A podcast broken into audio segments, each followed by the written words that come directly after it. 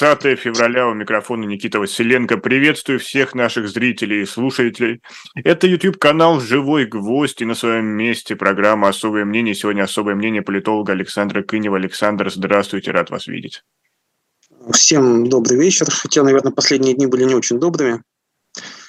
К сожалению, да, к сожалению, да, новости сейчас не располагают к какому-то позитиву. Алексей Навальный погиб в тюрьме, и поэтому, Александр, мне очень интересно узнать у, именно у вас, когда для вас Алексей Навальный стал заметной политической фигурой.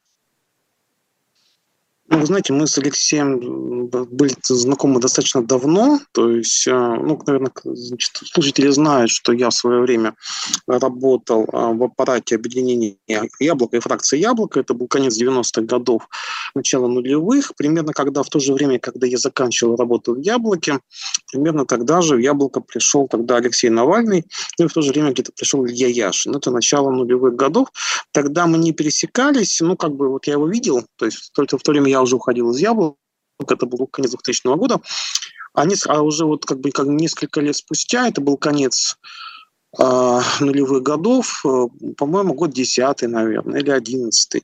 Он мне написал, вот, и предложил там, там встретиться, пообщаться, и мы первый раз с ним встречались, это было кафе, э, возле консерватории, ну вот там, там ну, чуть-чуть ниже театра Маяковского, летняя кафешка, где-то, где-то в месяце в июне, вот, ну так, просто про выборы, про жизнь, вот, он мне сказал, что помнит мое выступление, как я тогда уходил из «Яблока», там и так далее, вот, что типа я тогда был во всем прав, вот, ну и в дальнейшем мы с ним периодически как-то вот, он со мной советовался по регионам, по региональным выборам, по каким-то вещам, связанным, связанным со стратегией, там и так далее, ну, достаточно регулярно мы с ним виделись, общались, вот, последующие годы, ну, сколько их было, да, то есть вот, э, ну, где-то год, год года, наверное, до двадцатого, вот, в двадцатом году, ну, скажем так, отношения несколько испортились по той причине, что у нас, нас зашлись очень сильные взгляды тогда на ковид, вот, тогда была известная концепция, которую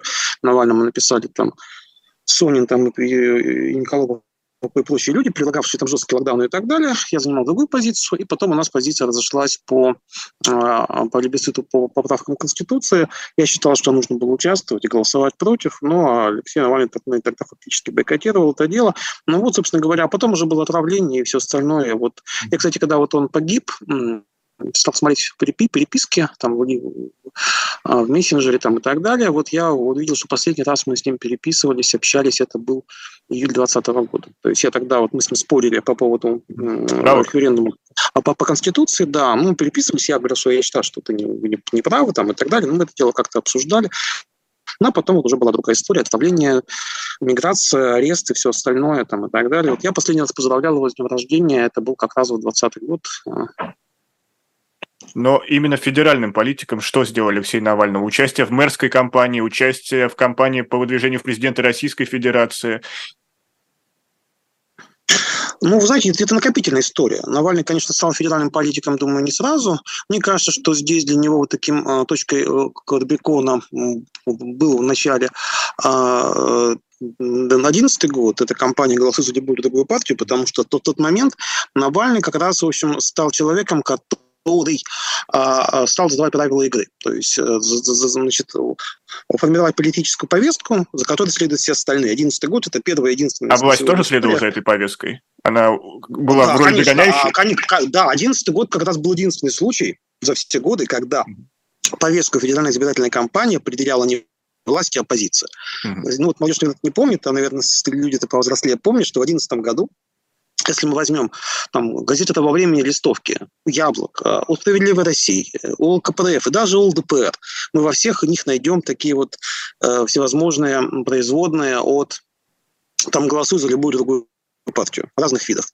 То есть, и это дало эффект, когда все вместе ведут некую согласованную кампанию, каждый по-своему, но идея одна, это как раз дает кумулятивный эффект. Было, было э, непривычно мало для российских выборов взаимной критики. Значит, а, любая критика, чернуха, она э, деморализует избирателей. Люди смотрят, не хотят в этом разбираться, говорят, ах, они все звонят, получше, лучше вообще не пойду. Потому что компании, когда взаимной чернухи борьбы было мало, а вот э, совместной агитации за что-то другое было много. И это была самая успешная компания за все годы. Это, кстати, очень показательная история. То есть, э, чем больше вы боретесь друг с другом и делите, вот, э, грубо говоря, одних и тех же избирателей, тем меньше их остается. Потому что часть людей в этой ситуации просто деморализуется. И, кстати, это один из способов понижения явки. Почему на выборах часто так много чернухи? Почему на выборах часто так много негатива? Казалось бы, зачастую мочи даже кандидатов, у которых шансов нет. Возникает вопрос, а зачем это делается? А делается это с одной целью. Негатив деморализует людей. Негатив уничтожает надежду. Да? Негатив идет к тому, что люди не хотят этого разбираться. Вот. И в этом смысле это тоже технология. Это объяснение, почему часто есть грязь, даже на выборах, где, казалось бы, нет интриги, а грязь есть. Почему? А таким образом власть дополнительно снижает явку независимых избирателей, а свои-то они и придут, и, и так придут по списку. И здесь бы я хотел, вот, на мой взгляд, высказать мысль, почему, то есть, а, вот то, что что произошло, да, за эти дни, в чем его как бы смысл для власти, в чем вообще, в чем это власти выгодно. Потому что очень много рассуждений, что да, действительно, вот, вот президентская кампания, очень плохая новость, она очень сильно как бы портит общую картину, такая, в общем, получается ложка дегтя в бочке меда, да, и, в общем, послевкусие выборов останется очень тяжелое, то есть любая статья про выборы в России двадцать четвёртого года будет, начи- будет там, с, начинаться с одной фразы, что в ходе кампании, да, погиб, погиб один, из, а, а, да, да, один из ключевых лидеров российской оппозиции, и это уже никакими там чернилами из истории не вымотать, кампания в этом смысле как бы ее репутация для истории, она вот будет такой. А, и, эм, вот, как, ну, и вроде бы ничего в этом для власти хорошего нет. И действительно, как бы, ну, в общем, наверное, было бы резонно, понятно, что очень многие давно мечтали от него избавиться, но, наверное, они хотели бы это сделать попозже, да, им было выгоднее, чтобы это было после выборов. То есть уже начинается, начинается конспирология, да, то есть там эксцесс исполнителей, не эксцесс и так далее. Так вот, в чем же, в чем же на самом деле могла быть польза даже в условиях того, когда вот это несет вред репутации выборов? Мне кажется, единственная польза, которую власть получала здесь, ну, кроме там чьей-то, чьей-то персональной мести, это попытка э, деморализовать людей. То есть вот э, после вот этих там, двух лет э, почти спецоперации общество настолько устало, общество настолько вот, э, привыкло к негативным новостям, что казалось бы, что уже ничто не может вот, вернуть, вернуть, вернуть людям надежду и желание хоть за что-то бороться. И вдруг мы увидели в конце прошлого года вот это накопленное желание участия э, людей, желание высказать свое мнение, оно вдруг прорвалось, да, вначале вот внезапно, там, ставшая известной, там, до этого никому неизвестная Дунцова, просто сам факт движения, человек вот, готов выдвинуться, о, и мы готовы поддержать, сразу там сотни тысяч людей подписываются. Потом компания Надеждина, и вот это вот воодушевление, которое, которое вдруг в людях, в людях стало появляться на пустом месте, оно как бы такое было замороженное. Вот общество, возникло ощущение, что общество просыпается. И вот в условиях ощущения, когда общество просыпается, история про, когда вдруг один из людей, который, который был символом иной точки зрения, да, и борьбы за иную точку зрения последние там, десять с лишним лет, погибает, и мы видим, как действительно у многих людей шоковая ситуация, и, и попытка, значит, вот э, сменить вот этот энтузиазм унынием, депрессией, да, чувством безнадежности, что здесь ничего сделать нельзя, и мы сразу видим, как огромное количество ну, представителей там, нашей там, миграции пишут «Россия проклята, будущего нет» там, и так далее, и в этом смысле они оказываются в удивительном унисоне с, там, с, с провластными пропагандистами. То есть, то есть таким образом они говорят, что, что надо все, надо сложить лапки, все бессмысленно, ничего не имеет значения. Ну, то есть тут прям... может быть прямая связь э, компании Дунцова и Надеждина и гибель Навального. То есть буквально, это, конечно, мы можем в конспирологию удариться, но м- можем Я, допустить, ну, оно, что власть ну, пыталась ну, ну, загасить. Вот это то, что вы назвали «просыпается общество». Я думаю, скажем, ну, может быть, этого не было в прямом, э, что называется, чем-то замысле, но с точки зрения вот, общественного эффекта, мне кажется, что это заметно. То есть, когда нечто вдруг начинает э, развиваться не туда, куда вы хотите, вам нужно перебить негативный процесс для вас другим процессом при, при противоположной направленности. Да, нужно психологически подавить людей. Да, и вот история с психологическим подавлением, мне кажется, в том числе была связана с убийством Бориса Немцова в свое время. Потому ну, что нужно было загасить вот эту протестную волну, да, которая была, шла с одиннадцатого-двенадцатого годов, по ней очень сильно ударил Крым, и убийство Немцова ударило до конца, потому что фактически была последняя крупная публичная акция, это был марш памяти Немцова. Да, который изначально должен был быть марш весна, где лидеры конечно, оппозиции... Конечно, конечно, mm-hmm.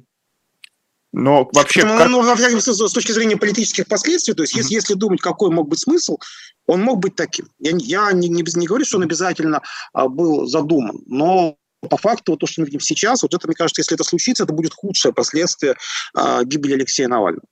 А как изменится политический ландшафт России после гибели Навального? Сможет ли та же Юлия Навальная стать, например, новой объединяющей фигурой для российской оппозиции? Ну, на самом деле, мне кажется, здесь не стоит несколько преувеличивать. Э, скажем так, с точки зрения внутренней ситуации, она давно очень сильно зажата э, и жестко ограничена с точки зрения возможности политической конкуренции. Э, в этом смысле, наверное, иллюзий никого как бы нет. То есть возможность возможности высказываться у нас все равно есть. Возможности не только когда вы умерли. Пока вы живы, вы все равно сможете, да, высказать свою точку зрения. Э, но... Э, Понятное дело, что э, она далека как бы от идеальной. Так вот, возвращаясь вот к, к этой ситуации, сторонники Алексея Навального из политической жизни России были исключены достаточно давно. То есть э, сам он был... Э, можно я сразу уточню? А, Надо ли нам отделять сторонников Навального от самого Навального? То есть его соратников? На, я, я думаю, что здесь, ну, здесь все-таки имеет смысл говорить все-таки как о неком едином, потому что... Э, Фактически последняя кампания, когда Навальный активно э, принимал участие и оказывал воздействие, это был девятнадцатый год, выборы Московского влияния. Потом пошел спад, потому что уже в двадцатом году, на самом деле, был спад, отравление произошло уже на спаде. Это было видно и по, и по падению посещаемости э, значит, трансляции как, значит, медийного, медийного холдинга Навального. Это было видно там, по падению там, донатов, насколько там сообщали там, работники там, штабов там, и так далее. И в тот момент вот эта вот история с отравлением, то есть власть, она всегда она часто как бы, боюет с подрывной войной. То есть Навального уже был общественный спад, но для, но, для власти это снова было аллергеном, да, и вот и, и, эта история с, с, с, с отравлением перевела все в новую фазу, фазу символическую. И вот э, то, что происходило дальше, по дальнейшему как бы достаточно быстро были разгромлены региональные структуры, там кто-то эмигрировал, кто-то был арестован, кто-то ушел из политики, и, внутри, и, и с точки зрения медийной повестки последние там два с лишним года Навального в, в информационном потоке практически не было. То есть э, там, его сторонники там, ФБК пытались периодически что-то делать, но совершенно очевидно, что, что ничего сопоставимого по размаху с прежними расследованиями, да, с информационными поводами не было. То есть постепенно они все больше и больше херели, там аудитория падала, влияние информационное падало.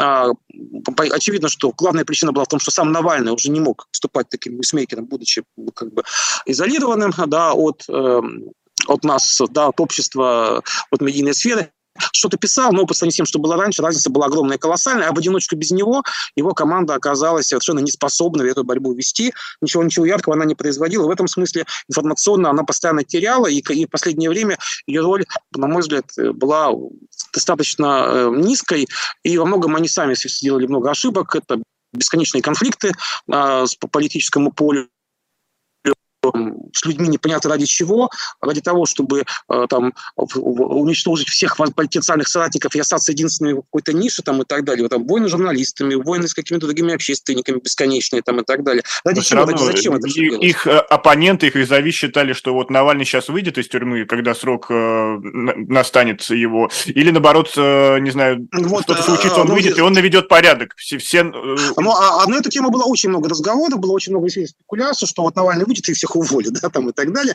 Но, ну да, да, оста... буквально так. Да, оста... Оста... оставим все это за скобками. То есть факт остается фактом, что с точки зрения внутренней ситуации последние там пару лет структуры Навального не влияли на него практически никак. В основном они влияли на вот информационные там войны внутри политической миграции, но на ситуацию внутри реально не влияли. И на эту кампанию президентскую в том числе ну, влияли тоже очень мало. То есть фактически там одно было... заметное событие, это вот когда Юлия Навальная сходила, подписалась за Надеждина. Хочу напомнить, что перед этим были публичные заявления Жданова и Милова о том, что делать этого не надо. Милов там вообще угрожал какими-то кадрами, там, визовыми тем, кто подпишется и так далее. Потом, и потом Юлия Навальная сходила, подписалась, и вроде как все сделали вид, что все хорошо, все, все в порядке, и тоже стали поддерживать подписную кампанию Надеждина. То есть в этом смысле а, то, что а, Надежда Навальный, который был изолирован и там, ну, почти, почти молчал, теперь замолчал навсегда, но вот в этом смысле а, с точки зрения реальной ситуации в стране это, это не такое существенное изменение, это скорее вот удар психологический, да, это вот именно моральный удар по людям, которые а, мы симпатизировали, по людям, которые хот...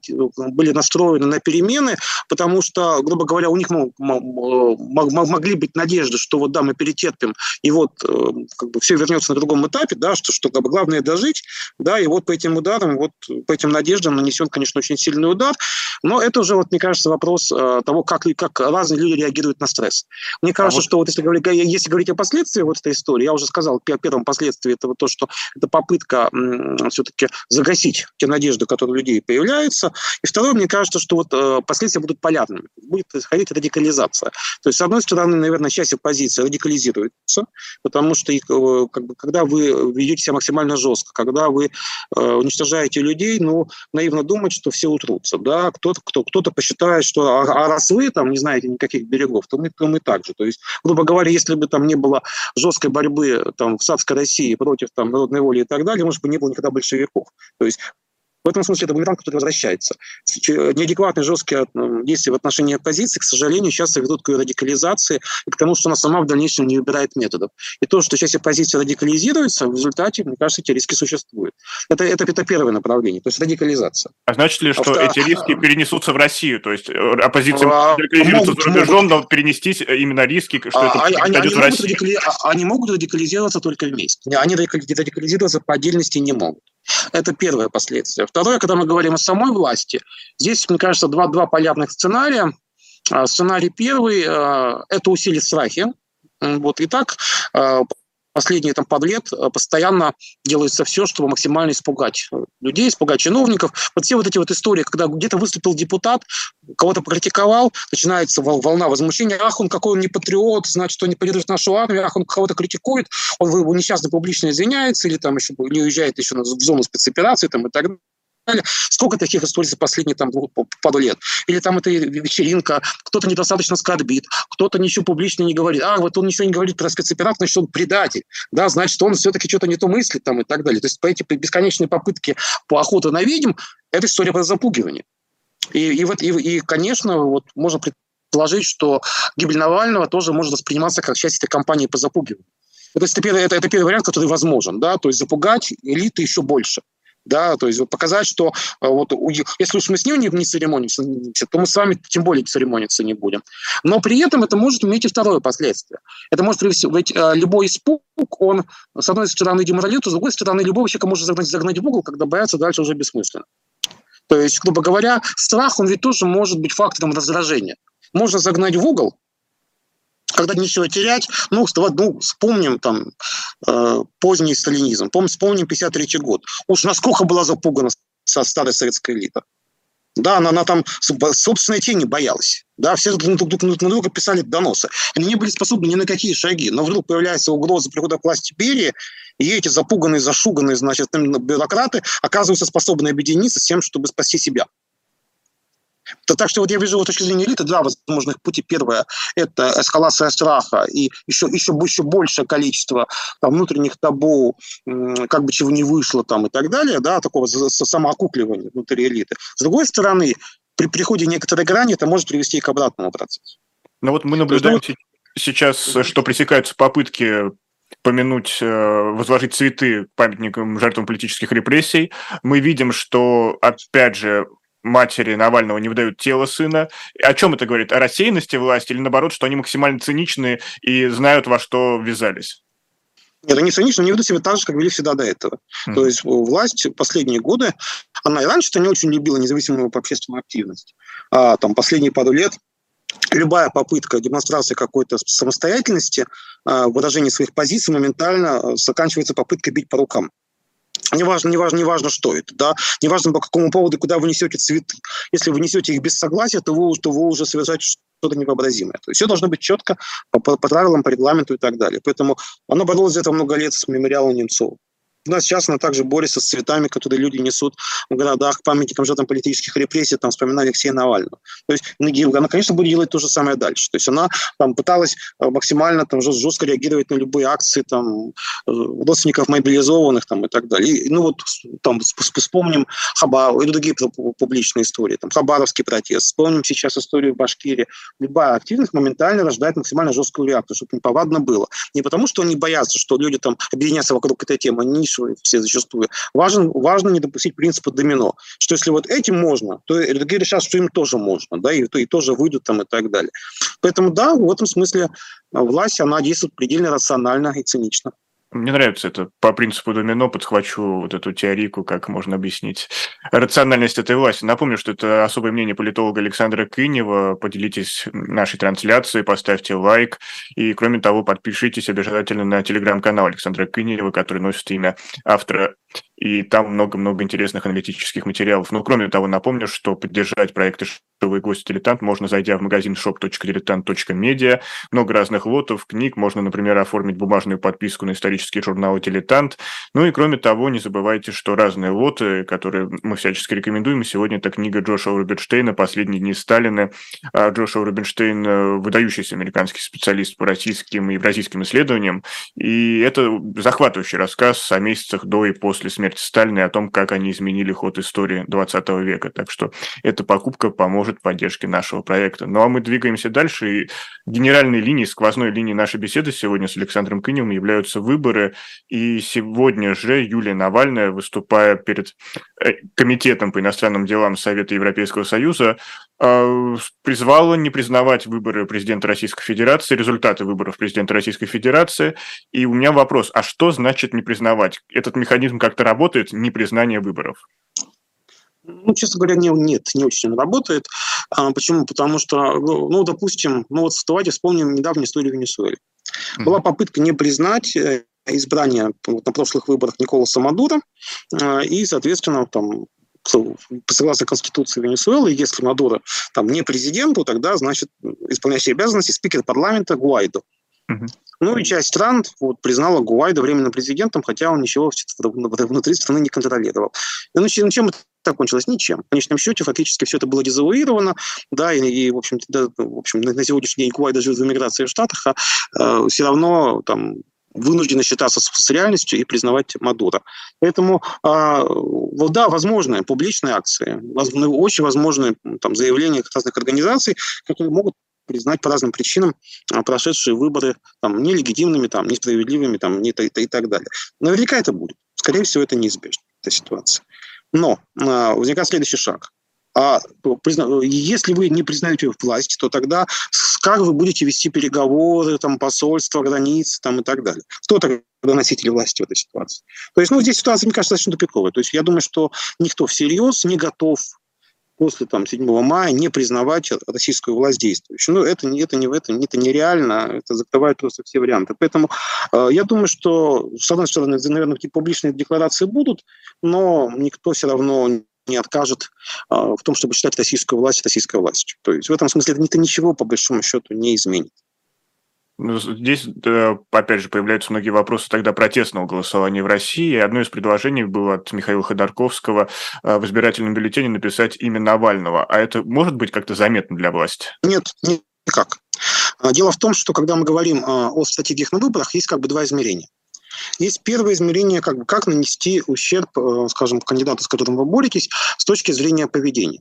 Значит, у нас, когда мы смотрим протоколы о выборах, в законе есть две фразы. Есть количество избирателей, принявших участие в выборах. Это явка.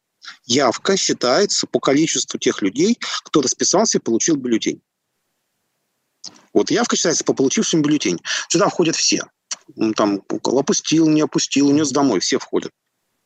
Процент кандидатов считается, у другой, у другой цифры называется количество избирателей, принявших участие в голосовании. Оно отличается от принявшего участие в выборах разницей на тех, кто унес бюллетень. Uh-huh. То есть, соответственно, если вы уносите, то это, это снижает явку, это, это, это, скажем так, не влияет на явку, но процент считается от тех, кто бюллетень водно опустил. То есть на процент победителей вы не влияете. А, а нет, это, это, это, это если вы унесли. То есть вот если, скажем, вы пришли, его унесли домой, то вы, то вы а, не влияете в принципе ни на что, uh-huh. потому что голоса считаются от тех, кто водно опустил. Если вы его не опустили, то, то вы даже процент не снизите победителя, вы вообще ничего не сделаете.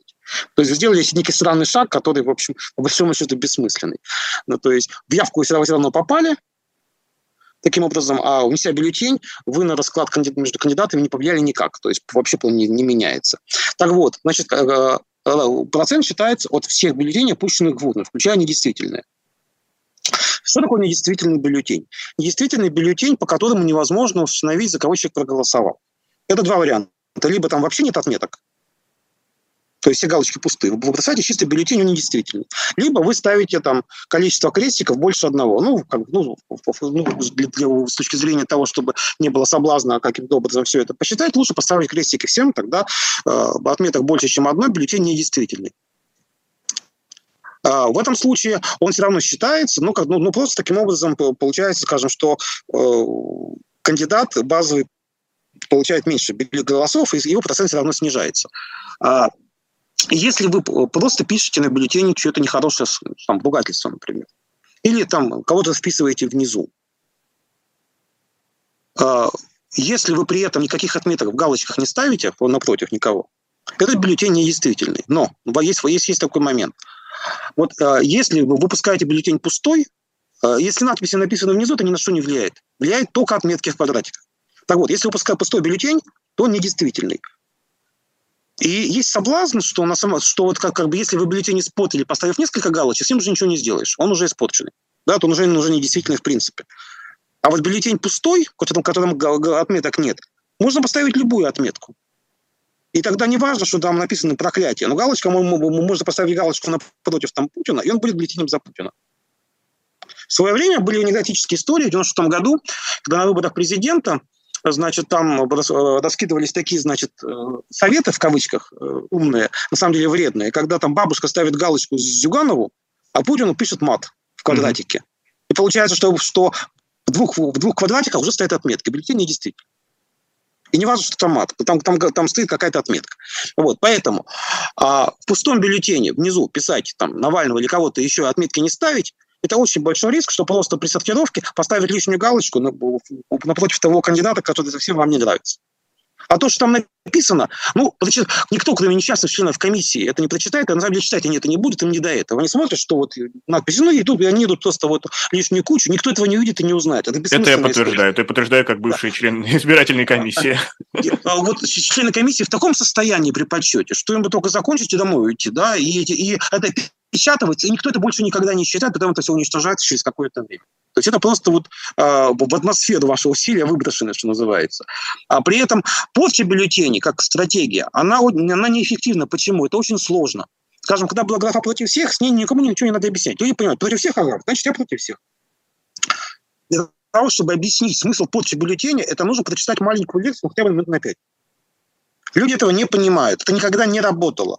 Поэтому процент по испорченных бюллетеней, они же недействительны, это одно и то же в данном случае получается, он, ну, ну там, один процент, полтора процента. То есть делать ставку на стратегию, которая заведомо сложная и непопулярная, это себя заведомо обрекать на то, что вам скажут, ну вот, вы же призвали, а вас один процент.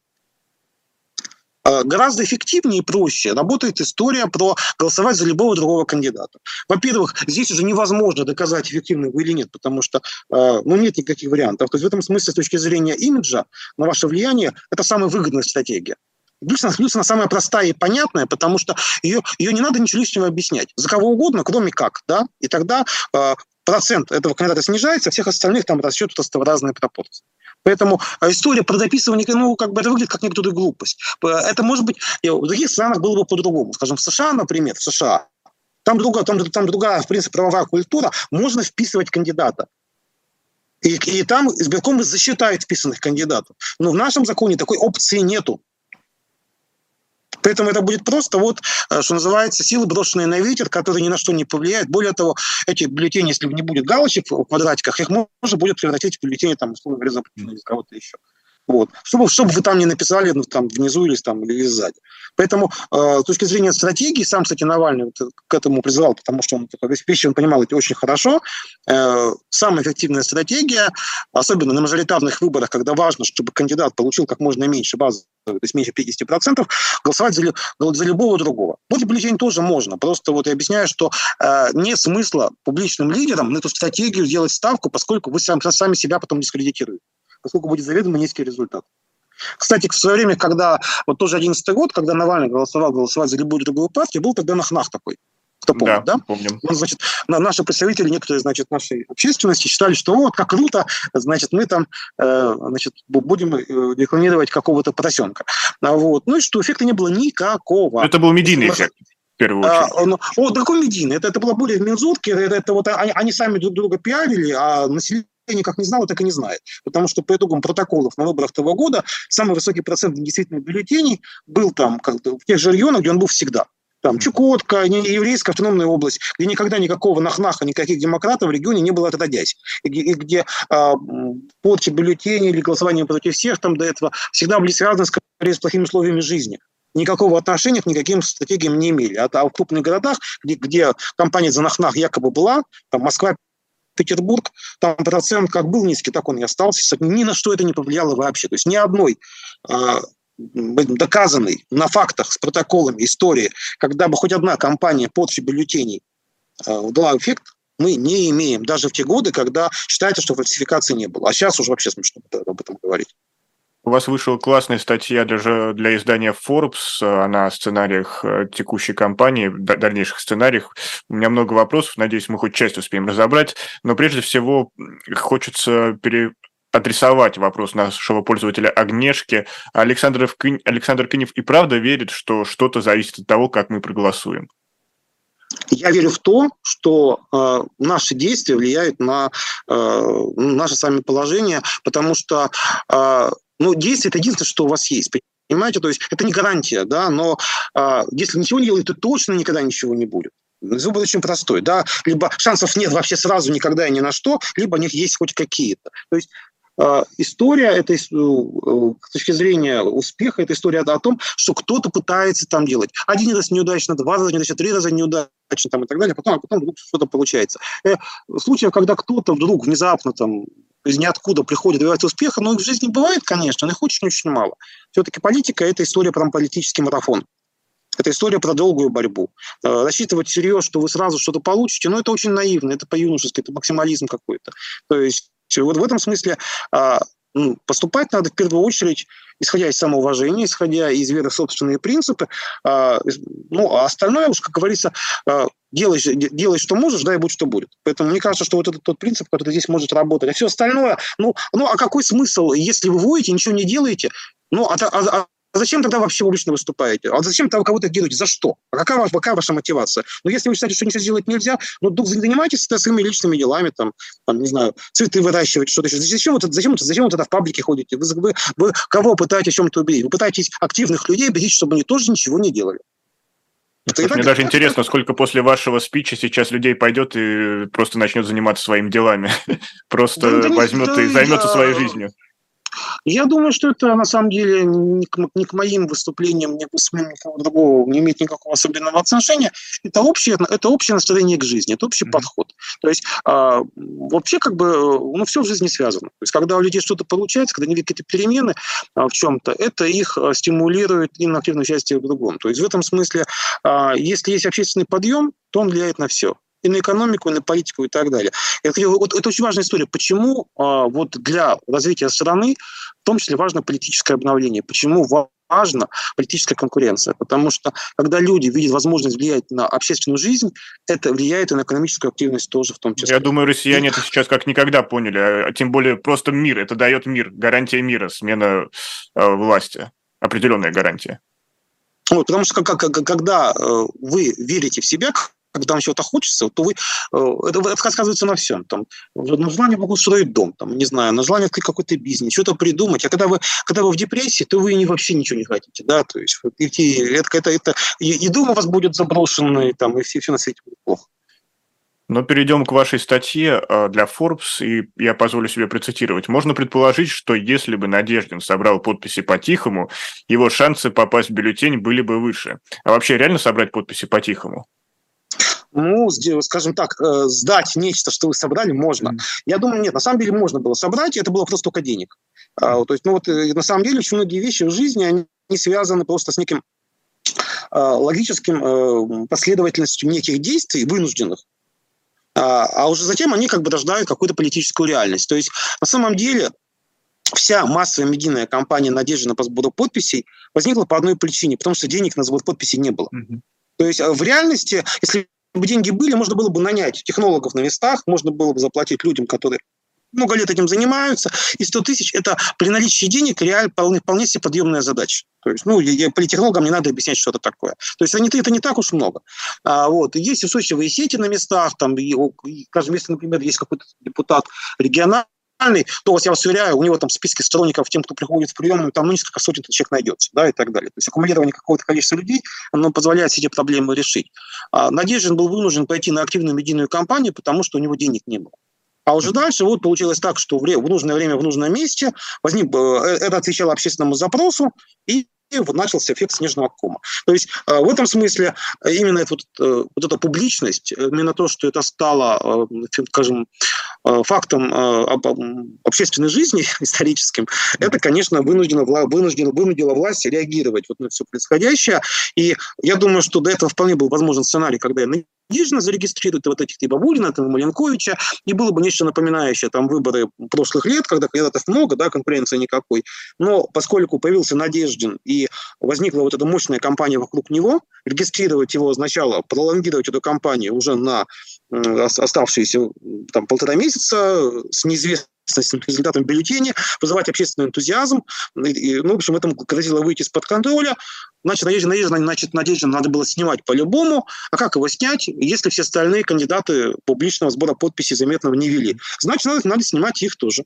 То есть, таким образом, активная кампания Надеждина вынудила власть в итоге пойти вот на, окончательно на сценарий бюллетеня с четырьмя кандидатами, которые мы наблюдаем. Это у нас антирекорд. У нас в две тысячи восьмом году было четыре кандидата, и сейчас четыре кандидата. Вынуждены, я, я, я не думаю, что это изначально был неизбежный сценарий. Был, возможно, другой. Но вот именно вот такой хэппининг вокруг Надеждина и вот эта движуха, она не оставила власти выбора. Поэтому вот вам пример, когда общественная активность заставляет власть вот, идти на какие-то сценарии. И, кстати, между... ну, это не...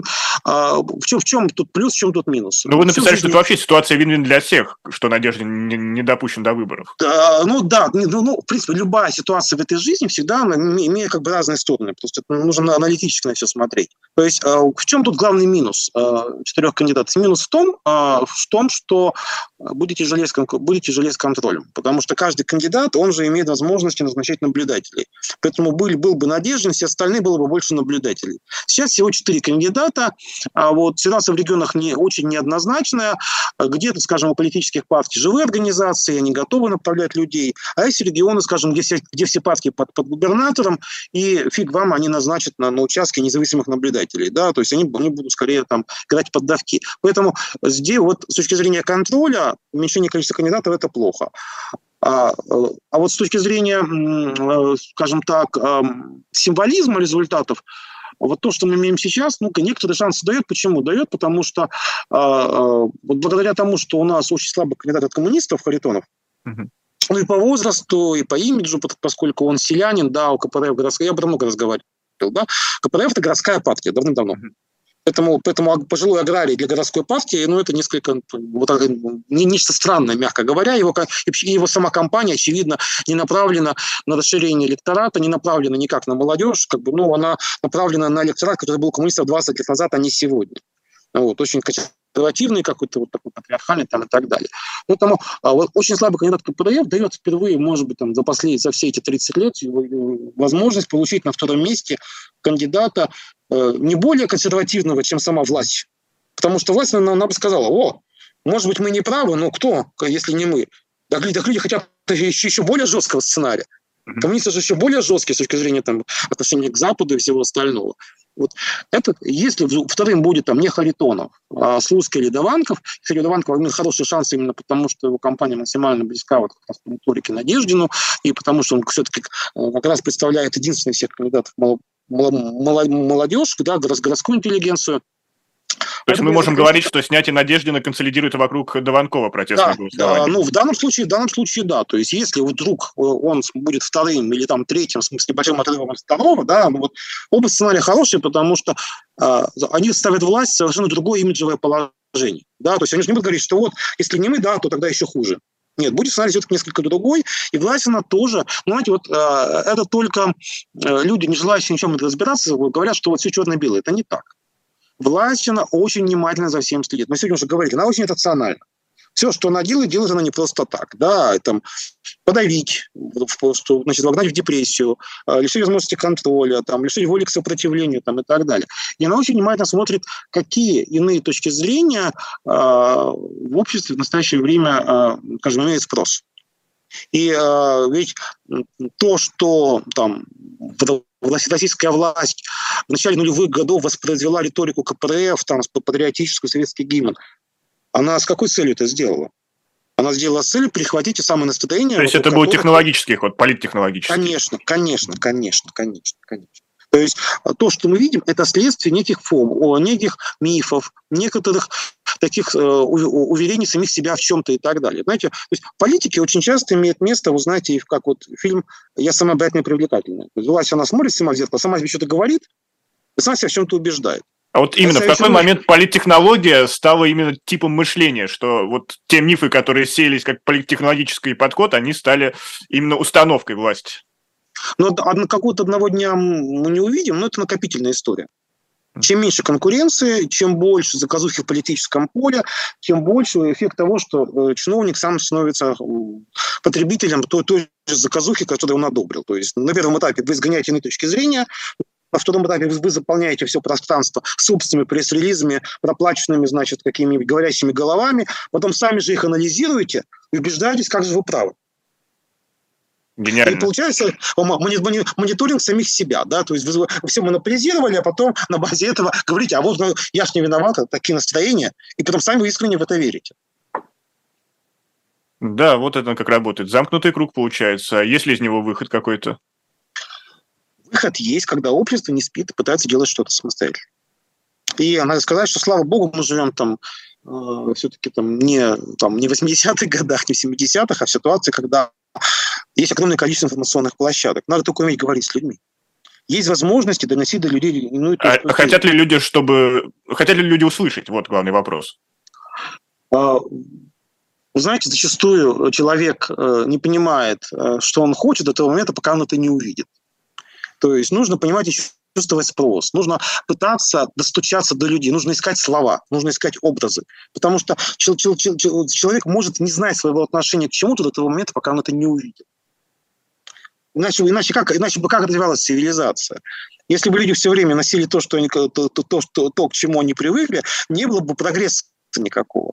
Но всегда ездил на лошади, хорошо, ой, машина, как круто. Но, но человеку пока не предложили машину, он и не знал, что можно ехать на машине. А если авторитетные источники называют, что это плохо? Вот машина – это плохо, машина – это от лукавого. Это, это, это, это, это, это не имеет никакого значения. Это, вы знаете, если иные варианты есть, и человек их видит и осязает, то всегда начнет их оценивать, чтобы не говорила пропаганда. Знаете, вспоминается э, советская эпоха. Вот был такой Александр Сергеевич Панарин, ну, наверное, кто-то, может быть, знает, был такой русский философ. Я, кстати, был одним из его студентов, еще когда учился в эм гэ у в девяностые годы. Ну, Александр Сергеевич давно умер. Вот. И он такой был культуролог. И его как раз вот всегда очень интересовало, каким образом меняется общество. Вот, оборотная сторона пропаганды. И вот он анализировал, скажем, каким образом советская пропаганда сама себя разрушала. Допустим, в советские годы, как известно, очень жестко фильтровался информационный контент, который можно было показывать в кинотеатрах. Да, чтобы там, что если, скажем, фильм допустили в советский прокат, там должен быть про загнивающий Запад, показывать моральное разложение капитализма там, и так далее. Как это выглядело? Вот показывают, скажем, отбирают фильм, например, про распад буржуазной семьи. Да, дома все плохо, там, значит, там дети не любят мать, там, жена, значит, она изменяет мужу, там, и так далее. Еще все переругались, семья распалась, пол, полное, значит, такое буржуазное разложение. Сын уехал на своей машине, дочка уехала на своей машине, жена уехала на своей машине, а муж уехал к родителям на, на, на виллу. Значит, что видит советский человек? Он не видит кризисно-буржуазной семьи. Он видит, надо же, у каждого своя машина. Поэтому в этом смысле пропаганда, то есть вот, вот полностью заменить, отменить жизнь ее нельзя. И то, что кажется, скажем так, способом манипуляции, в реальности работает на саморазрушение зачастую. То есть, ну, это, ну, невозможно жить в полной изоляции от мира, когда он совершенно другой. То есть, ну, бессмысленно рассказывать там про загнивающий Запад, под проценты, ну, в Северной Корее есть, как пример, она живет. Огромного количества людей, там, родственники, друзья, люди все равно ездят, перемещаются, все, все понимают, какого качества на самом деле товары там, и так далее. Ну, ведь это бессмысленно говорить, когда люди знают, знают, что в жизни на самом деле это не так. Да, и они знают прекрасно, э, там, э, как, где лучше телефон, где лучше телевизор, где лучше автомобиль. Но все равно же знают, да, что можно там снять миллионы сюжетов, какой он, какой, какой у нас крутой автопром. Но это изменит реальное отношение к нашим машинам? Нет. Я очень боюсь, что те, кто захотят это все изменить, этот подход, они послушают ваш ответ и просто выключат интернет и закроют границы, чтобы никто не видел, как невоз... это по-другому. Невоз... Невозможно. Невозможно. Это, это утопия. А почему? Ну, потому что другая, потому что другая пуха. Не, ну есть же Северная Корея. Вот Северная Корея – живой пример а, того, север... что границы закрыты. Северная Корея закрылась, закрылась до того, как информационная эпоха наступила. Она просто в нее никогда не переходила. Угу. То есть, ну, знаете, можно остаться на какой-то ступени эволюции, просто если вы, если вы на следующую ступень не перешли. О, есть такие э, острова, э, э, господи, э, непонятное название, значит, в, в Индийском океане, э, Семиланские. Вот там, вот, вот там до сих пор живет племя, которое э, не, не пришло с прибытием общинного строя. Да? Они как заповедником объявлены. Там неизвестно сколько людей. Потому что туда запрещено высаживаться, чтобы не занести там заразу, чтобы те люди не погибли. Вот там, вот там каменный век. Там люди не считают... Остров невезения из одноименной песни. Вот. Ну, ну почему это там? А потому что там искусственно обрублены контакты с внешним миром. Она просто никогда, этот остров никогда не переходил в другую, в другую эволюционную стадию. Если вы уже перешли, то все. Ну что ж, это внушает некий оптимизм. Однако хотелось вернуться к выборам и к агитационным материалам, которые распространяют кандидаты. Вы в том числе у себя в телеграм-канале, который носит ваше имя, Александр Кынев, делитесь роликами что Даванкова, что Харитонова, что э, Слуцкого. И здесь у меня возник следующий вопрос. То, что мы видим в этих роликах, они, это вызывает чувство то, что сейчас называется кринж. И как, по вашему мнению... Кандидаты, понимая, что они не борются за первое место, как они себя позиционируют? И как они могли бы себя позиционировать, чтобы делать это не так кринжово? Ну, я думаю, то, что это кринж, это как раз говорит о том, что мотивации добиваться успеха у них нет. Они играют в поддавки, потому что если кандидат всерьез пытается чего-то добиться, он не будет никогда в жизни такого позора размещать. То, что мы видим, это, это и попытка как, как бы не набрать слишком много. Вот. Но, во всяком случае, с, с Харитоновым совершенно точно. То есть, что касается... Не, ну, это, это можно не набрать много, но при этом не терять лицо, а просто вот смотришь того же Харитонова, это прям что-то страшное. Ну, вот, ну, ну, вот, компания, ну, вот компания ка пэ дэ эф действительно в этом году ну, какая-то совершенно ну, не, несравнимая ни с чем. Я не помню ни одной компании, когда вот настолько был самострел. То есть вот Грудинин, например, искренне боролся. Да? У Грудинина была ну, масса креатива, довольно интересные были ролики и все. А сейчас ну прям... Ну, просто небо и земля. Что касается Слуцкого, ну, мне кажется, вот, когда мы смотрели его ролики, то, мне кажется, там довольно тупиковая история, потому что кандидат сам по себе харизмы лишен. Вот, и у них как бы... То есть очень сильно давить на, на личность Слуцкого, значит, затмевать Жириновского. Но, но без Жириновского понятно, как бы, что предложить особо нечего. Вот. Поэтому они, видимо, выбрали путь э, максимально напоминать про там, Владимира Вольфовича, ну, поскольку заменить реально нечем. Но это, и видимо, про то, что он неизб... не тренер, не тренер. Да-да-да, от неизбежности, что называется. От не... вот, вариа... варианта, варианта другого никакого как бы, особо нет. Вот. Могли, наверное, пути... пустить кампанию путем только... То есть говорить не про кандидата, а, там, а перевести ее в проблематику. Там, скажем, например, Слуцкий за там, то-то, что-то, что, значит, там, например, там, защита бизнеса. Там, или... ну, у них, там, у, них, у них много частных мелких инициатив. Там, материнский капитал там, и так далее. Вот, ну, можно было пустить по этому пути, но они почему-то вот решили там, вот, опять значит, вот, все силы бросить на то, что вот Жириновский вечен там, и так далее. Ну, мне, мне не кажется, что это так, технологическая в данном случае ошибка. А вот что касается там, компании Даванкова, да она неплохая, но э, надо понимать просто одну вещь. Когда, э, я очень хорошо понимаю, когда избиратели очень недовольны, говорят, что вот, ну почему он не договаривает, вот там уже было бы смелее, а почему он о том не говорит, о сём не говорит, там, и так далее. Знаете, э, важно всегда соблюсти чувство меры, потому что мы все понимаем, в каких условиях мы живем и работаем. Можно, конечно, выйти и сказать все, что вы думаете о всех. И после этого ничего не можешь делать, в принципе. Да, то есть, вот, то есть э, надо, надо соизмерять возможности, э, э, скажем, и реально, и, как бы, и ваше желание.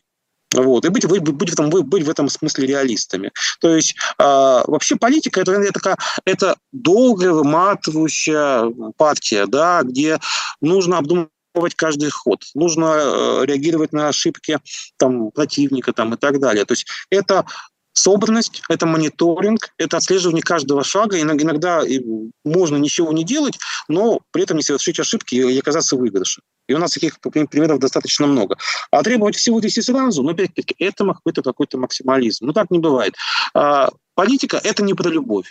Да, это не про брак. Политика – это про большое количество каких-то больших маленьких компромиссов и э, попыток э, с помощью разных шагов вот, влиять на одного, влиять на другого, влиять на третьего там, и так далее. Вот. И таким образом пытаться, что, чтобы жизнь как-то менялась в том направлении, которое вам выгодно. Когда вы перестаете покупать товар, потому что он стал плохим, да, и об этом говорите, ну, ну, рано или поздно это влияет на производителя. Либо он разоряется, либо он, в конце концов, начинает работать лучше там, и так далее. Когда вы поддерживаете кандидатов, которые вам близки, и вас много, постепенно вроде кандидатов начинает, начинает расти. И тогда уже, может быть, и будет не два, а три. Тогда уже и вы можете из двух близких выбрать, выбрать того, кто говорит еще более близкие вещи и так далее. То есть и так постепенно, шаг за шагом, шаг за шагом, шаг за, шаг за шагом. Но нельзя иметь всего и, всего и сразу. Поэтому мне кажется, что если мы не хотим ну, просто вот там сами, сами себя загнать в угол и сказать, что все пропало, ничего делать не надо, то есть, ну, другого варианта у нас все равно не остается. Ну, вот быть реалистом, пытаться делать то, что мы можем делать. Ну а как иначе-то? Вот. У нас какие-то варианты такие существуют. Вот, вот. У, у, у нас что, есть варианты куда, куда попасть в какой-то другой мир сказочный? Но нет этого мира, к сожалению, глубокому. Вот. И, кстати, вот, ну, но ведь кто-то взгляд... выбирает иммиграцию, просто опускает ну, руки и уезжает. Ну, скажем, там тоже очень разные люди. Там есть люди, у которых нет проблем с деньгами, а они уезжают, где им лучше и комфортнее, и все, да, то есть, ну, если сейчас, сейчас можете себе купить квартиру в Испании, там, в Италии и Франции, ну, как говорится, флаг ему в руки. Но у кого-то есть профессия, и он считает, что он идет себе работу. Но масса людей, у которых там нет ни жилья, ни работы не будет никогда, кто не знает языка, и вряд ли его выучат, там, когда ему уже за пятьдесят там, и так далее. Вот, и, допустим, ты здесь был муниципальным депутатом, ты на что-то влиял, ты мог там какие-то общественные кампании проводить. Вот, на тебя все надавили, как все плохо, надо сваливать, ты уезжаешь. Ну и кто ты, и кто ты там? Тебе дают место в общежитии, с мигрантами получаешь посол пятьсот евро, и ты никто. Ты, то есть, ну, ты ходишь на какие-то там пикеты к посольству. И ты, пускай, пускай там был, был все сложности, разочарования, тебя могли не слушать, затыкать, то ты на что-то влиял, ты был кем-то. А кем ты стал в результате? Ну, ты просто ты совершил акт такого политического, политического самоубийства публичного. То есть, ты стал просто никем. Вот. Ты кому помог в результате? Кому, кому-то стало лучше в этой, в этой жизни после этого? Ну, поэтому э, вот э, я когда на это смотрю, вот, э, надо понимать, что если мы хотим, чтобы что-то менялось в России, мы должны быть в России. Извне влиять на это, ну, почти невозможно. Это, это какие-то микроскопические совершенно вот, укольчики, которые в реальности чем дальше, тем меньше на ситуацию внутри влияют. Говорит, что вот мы боремся. Ну, знаете, ходить, ходить каждую неделю, там, пикетировать посольство, но от этого в России ничего не изменится, к сожалению. Все-таки Россия меняет... Время, время мне подсказывает режиссера. У нас, к сожалению, да, да. подходит к концу. Александр, спасибо большое. Главный урок, который сегодня извлек, делай, что должен и будь, что будет.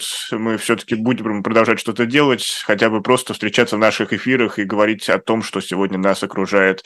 Александр Кынев, политолог. Ставьте лайк этой трансляции, подписывайтесь на наш канал и в том числе на телеграм-канал Александра Кынева.